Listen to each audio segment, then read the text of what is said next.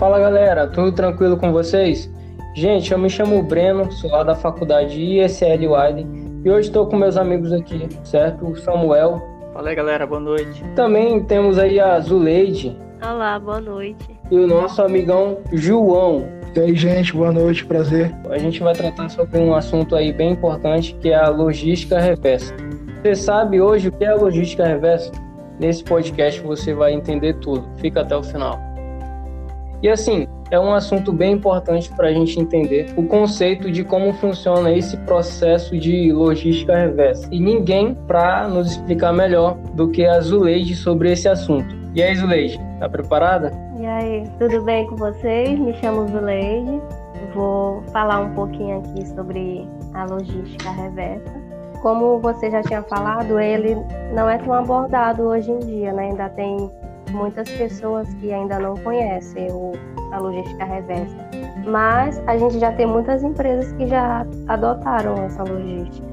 Um exemplo disso, a gente tem a empresa da HP, tem a empresa Gestão de Pneus.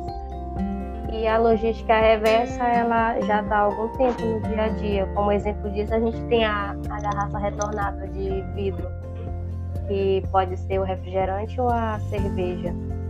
Aí eu vou tentar aqui explicar para vocês um pouquinho como é que é feito esse ciclo para poder gerar a logística reversa. Primeiro é entregue a matéria-prima para o fabricante de refrigerante. Aí depois disso a fábrica vai produzir o refrigerante. Em seguida o, os distribuidores vão distribuir esse refrigerante para o comércio em geral e então esses comércios, mercados, bares, restaurantes, etc., vão vender para o consumidor final. E então tudo isso irá gerar um resíduo, e esse resíduo é justamente a garrafa de vidro. Pode ser retornado e terá que ser recolhida no ponto de venda. Como vocês sabem, vocês compram um refrigerante para consumir, mas depois de consumir vocês têm que levar de volta para onde vocês compraram o, a garrafa. Aí e isso vai retornar para a fábrica e assim vai fechar o ciclo. Isso se chama logística reversa. Então, a logística reversa, ela surgiu a partir da necessidade de recolher os produtos à venda ou a, o consumo, serem enviadas de volta às empresas responsáveis pelo destino de cada um, ou seja, que servirá para reaproveitamento. Se eu consumir um produto e eu vou devolver de novo para a fábrica, mas aquele produto eu não tenho mais como reutilizar ele, ele pode ser feito o reaproveitamento para fazer outros produtos.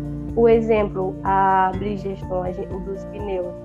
O pneu ele não vai mais servir para o que era antes, então ele volta para a fábrica e a fábrica vai poder fazer outros produtos com ele, tipo asfalto, e o responsável pelo destino de cada um somos nós, que nós somos os grandes contribuidores para isso. E para isso também a gente precisa da ajuda das empresas, claro. E como vocês sabem, ainda tem muita gente que não conhece. Então, essa seria um tipo de exigência para o mercado. Eles focarem nessa parte de levar até o cliente, o cliente ter noção do que ele tem que fazer quando ele termina de reutilizar. O, a garrafa vocês já sabem, já tem um tempo que a gente trabalha com ela, mas tem outros produtos como a, o cartucho da, da impressora. A gente não tem aonde colocar esse, esse cartucho, então geralmente as pessoas costumam jogar no lixo comum e isso acaba prejudicando o meio ambiente. Então é justamente isso que as empresas estão fazendo. Elas dão um ponto de coleta para que as pessoas levem a esse ponto para poder voltar para a fábrica eles fazerem outro produto. Então, para que isso seja minimizado, foi criado a PNRS, que é a Política Nacional de Resíduos Sólidos, da Lei 2.305 de 2010 a PNRS define a logística reversa como um instrumento de desenvolvimento econômico e social caracterizado por um conjunto de ações, procedimentos e meios destinados a viabilizar a coleta e a restituição dos resíduos sólidos ao setor empresarial. para reaproveitamento em seu ciclo ou outros ciclos produtivos. Como eu tinha dito para vocês antes, né? Quando não tem mais o que fazer com o produto, eles reutilizam esse para poder na fabricação de outros ou em outra destinação final ambientalmente adequada, tipo para que esses produtos não sejam jogados em qualquer lugar por aí pela rua e não prejudicar o meio ambiente. Então, como nós temos poucas empresas que ainda não têm conhecimento disso, mas tem as que são obrigadas. Elas não têm outra opção, elas são realmente obrigadas a adotarem a logística. E essas empresas, fabricantes, importadoras, distribuidoras, comerciantes que trabalham com agrotóxicos seus resíduos e embalagens, a de pilhas e baterias, pneus, como de exemplo da pista, óleos e lubrificantes, seus resíduos e embalagens, lâmpadas fluorescentes de vapor de sódio, mercúrio e de luz mista, produtos eletrônicos e seus componentes, produtos comercializados em embalagens plásticas, metálicas ou de vidro, no caso da, do refrigerante também, e demais produtos de embalagens, considerando prioritariamente o grau de extensão ou impacto à saúde pública e ao meio ambiente dos resíduos gerados. Pô, Zuleide, bem interessante que, que você falou, né? E assim, eu acho que futuramente é, é isso, né? As empresas se adaptarem a essa atividade aí de logística reversa. A gente tem um índice muito grande hoje de consumo, né? E tem que dar uma, um fim, uma finalidade para esses produtos que a gente descarta aí no meio ambiente. E assim, você falou que tem empresas obrigadas que fazem, é, são obrigados a fazer esse tipo de processo, né, de logística reversa. Mas assim, tem, existe algum tipo de empresa, alguma empresa que não é obrigada, mas faz esse processo? Fala, Brenão. Vou te responder essa pergunta aí. Cara, existe sim, cara. Como, por exemplo, a McDonald's, né? É, o Mac ele tem uma ideia muito interessante em relação a reaproveitar o óleo que é utilizado para fritar suas batatas. Mas como assim? Ela vai, ele vai processar o óleo para ser reutilizado? Claro que não. Aquele óleo utilizado ele não poderá ser reaproveitado desta forma. O que ele faz é o seguinte: é, o MEC, juntamente com uma empresa chamada Martin Brauer, desenvolveu uma técnica de logística reversa focada na sustentabilidade. É, ao invés de descartar é, o óleo utilizado em suas frituras, ele é recolhido pelos caminhões que fazem a entrega dos alimentos para as filiais do MEC é, e depois levado para uma análise do produto, do óleo, no caso. E em seguida, é, esse óleo ele é levado para uma usina que é transformado em biocombustível, cujo esse combustível ele é utilizado para abastecer os próprios caminhões da empresa. Bom, desta forma, é, a empresa ela consegue diminuir consideravelmente o gasto com combustível e principalmente ajuda o meio ambiente, justamente porque ao invés de descartar o óleo em qualquer lugar, ela, ela vai transformar esse óleo em algo que possa ser reaproveitado de maneira útil e que, que diminui os seus gastos, né, como eu falei, com combustíveis. É muito interessante essa, essa logística que a empresa utiliza para diminuir seus custos e ajudar o meio ambiente. É show de bola. Assim, além de ela ainda ajudar o meio ambiente, né, ela ainda lucra em cima disso. É mais um incentivo, né, para as empresas começarem a fazer isso, né, todas as empresas. Com certeza. É, e só complementando, como o exemplo que eu citei, não é, ela não é uma empresa que ela é obrigada a, por lei, a praticar a logística reversa. Mas mesmo assim ela faz uso, entendeu? Então é o que é o que está faltando no mercado, é o que está faltando para as empresas. Elas, elas mesmo que elas não não vá reutilizar o produto, mas como é o caso aqui da da MEC, ela terceirizou uma empresa, né, que é responsável por levar, buscar o óleo e tal para poder levar para uma usina, esse óleo ser reaproveitado, entendeu? Então isso aí já, já incentiva outras pequenas empresas também a praticar esse tipo de ação, visando sempre, é, como eu posso dizer, preservar o meio ambiente, entendeu? Até porque a gente sabe que, que hoje em dia, é, como foi citado agora há pouco, os recursos estão escassos, né? Então, cabe ao, às pessoas, os, os donos de empresas, é, buscar alternativas. E esse tipo de, de processo, de reutilizar uma matéria-prima que não que não pode ser mais utilizada, mas é que ela pode ser transformada em outro produto que possa ter alguma utilidade na, na sociedade ou no, própria empresa. É, realmente. É, tem também aquelas empresas que de vez em quando tem um, um, uma promoção que ah, leve o seu, seu, o seu celular usado ou quebrado, que você vai ganhar um desconto, entendeu? E tudo isso ela vai ajudando o meio ambiente, porque aquele celular a gente vai descartar, jogar, jogar no lixo comum. E ele pode ter um destino, um destino melhor e a pessoa pode lucrar com isso, entendeu? Não lucrar, mas é, diminuir o custo que seria de comprar um outro celular. Entendeu? Como de vez em quando tem umas promoções que ah, leve seu notebook, ah, leve seu celular na compra de seu celular usado na compra de outro. Você vai ganhar um desconto de 10, 15%, entendeu? Então isso já está contribuindo com o meio ambiente, porque esses produtos eles não vão ser é, eles não vão ser reutilizados da mesma forma, mas algumas peças, algumas coisas de dentro eles vão tirar para reaproveitar, entendeu? Então isso também ajuda o meio ambiente. E isso também vai influenciar o consumidor, né? Se ele vai ter um desconto, então com certeza ele vai fazer o possível para ele fazer essa troca, ou então para devolver o, o produto que ele não usa mais, para poder conseguir o desconto. Então a gente vai conseguir equilibrar, a empresa consegue é, preservar o meio ambiente e nós consumidores vamos contribuir com isso também. Então, é isso que está faltando para muita empresa.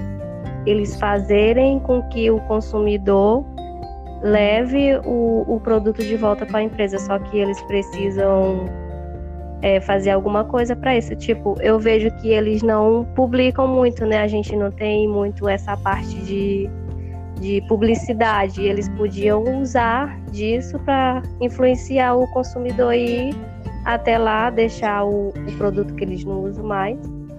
Então eu acho que está faltando tanto da parte da, dos produtores, dos fabricantes, das lojas, quanto do, de nós consumidores também.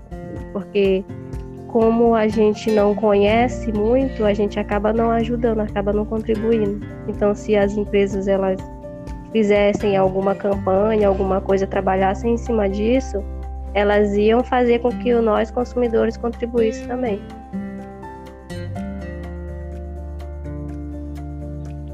Então, pessoal, é isso tudo que é logística reversa, né? A gente tem um grande tabu aí que as empresas, ao fazerem isso, vão ter um grande gasto em relação aos procedimentos, né, para é, agregar valor no meio ambiente. Mas não, isso é como se fosse um investimento, né? A longo prazo, com certeza ela, ela vai ter retorno, né? E assim, a gente tem vários conceitos aí de, de logística reversa. Acho que o, o João pode estar tá apresentando muito, um pouquinho aí é, desses outros conceitos de logística reversa. Então, gente, boa noite. Eu me chamo João Vitor. Como o Breno aí falou, né? Eu vou falar um pouco sobre a logística do pós-vendas e do pós-consumo, né? E tecnicamente existe uma, uma diferença entre uma e outra, sabe? Quando a gente fala sobre logística reversa, a gente fala muito a questão do meio ambiente, é, da questão de sustentabilidade, mas também tem, uma, tem a logística que é a do pós-vendas, que o que quer dizer essa logística? Por exemplo, você compra algum produto pela internet e quando você recebe esse produto, esse produto vem danificado, ou você compra um produto pela internet e você não se agrada, de acordo com o Código de Defesa do Consumidor, a gente tem até sete dias para devolver esse produto, né, que a gente recebe no, em, em, nossa casa. Então, é, a logística do pós-vendas é basicamente isso: é, é, é, é você retornar este produto ao local de origem que diversas empresas elas elas adotam esse tipo de logística.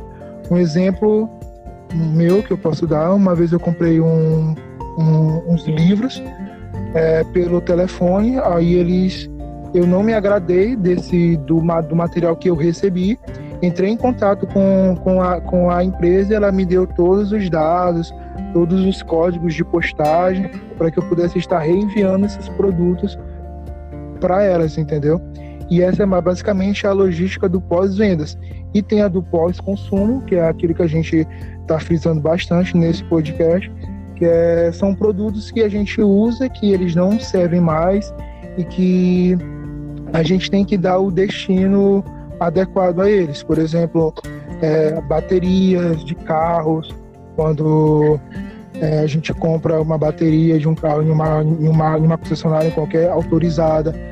Após o consumo dessa bateria, a gente vai comprar uma nova, né? Se a gente for em uma concessionária, aquela bateria antiga daquele veículo ela é, ela é, ela é retirada, armazenada em um local adequado para que a empresa ela possa devolver essa bateria à empresa para que ela possa fazer essa, essa logística reversa, como a gente vem falando, entendeu?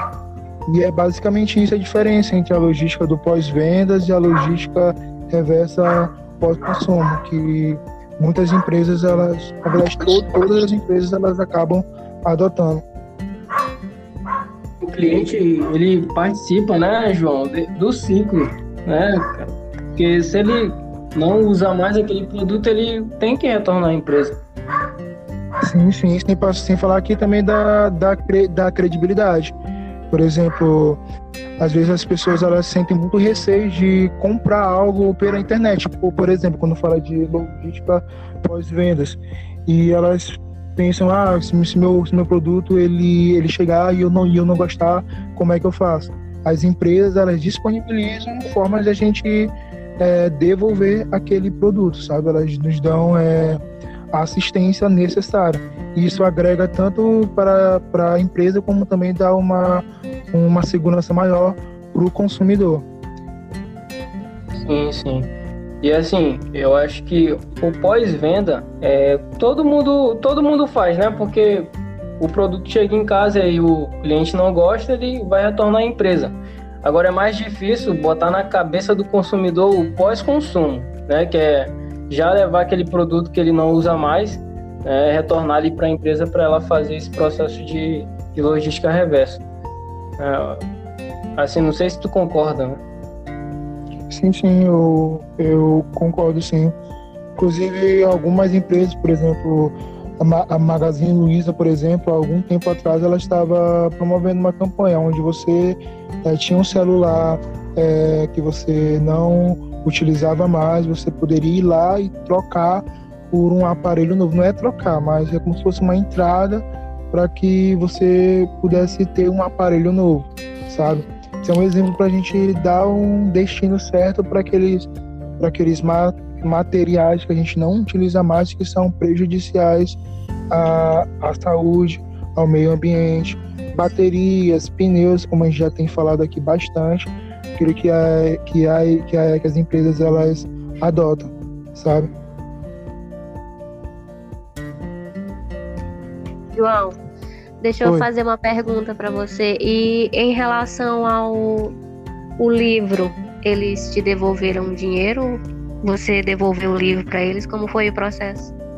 Sim, sim, é, foi feito Assim, porque como quando eu comprei o livro não foi pago assim, na, assim de forma imediata.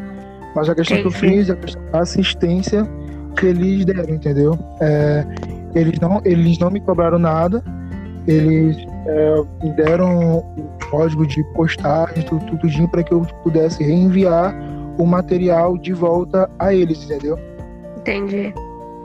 Não é porque eu tive também experiência com isso, mas a minha não foi boa como a, a sua, né? Nesse caso, eu tentei é, conversar com eles para que eles não me mandassem o, os livros, mas eu não consegui. Eles colocaram um monte de dificuldade e eu acabei não conseguindo o, devolver de novo o livro para eles. Sim, sim. Às vezes aí já vai de empresa para empresa, né? Tem algumas empresas que elas acabam agindo de má fé nesse sentido, mas é tudo é no código de defesa do consumidor. Se você comprar algo pela internet, é, você tem até 7, 7, 7 dias é, para você fa fazer desistir da compra. Aí esse produto ele, ele não é enviado e caso ele seja enviado, você tem até 7 dias a partir da data da entrega do produto para fazer a devolução de forma gratuita. É, eu acabei deixando para lá. Recebi os livros, estou com eles aqui, terminei de pagar tudinho. De vez em quando ainda uso alguns. É isso aí. Bom, gente, então, é, eu acho que deu para entender, né? É, eu espero que vocês tenham entendido o que é a logística reversa e o conceito que o João citou aí de é, pós-venda e pós-consumo, né? Onde, resumidamente, é, o pós-venda é um produto que você tem em casa, recebe errado ou danificado e você tem que retornar para a empresa. Eu acredito que isso o consumidor está mais suscetível a fazer.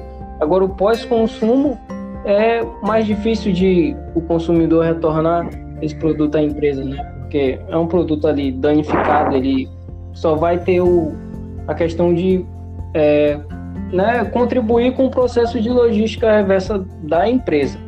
É, então, é isso. Eu acho que daqui para frente é só a gente se conscientizar em relação a proteger o nosso meio ambiente.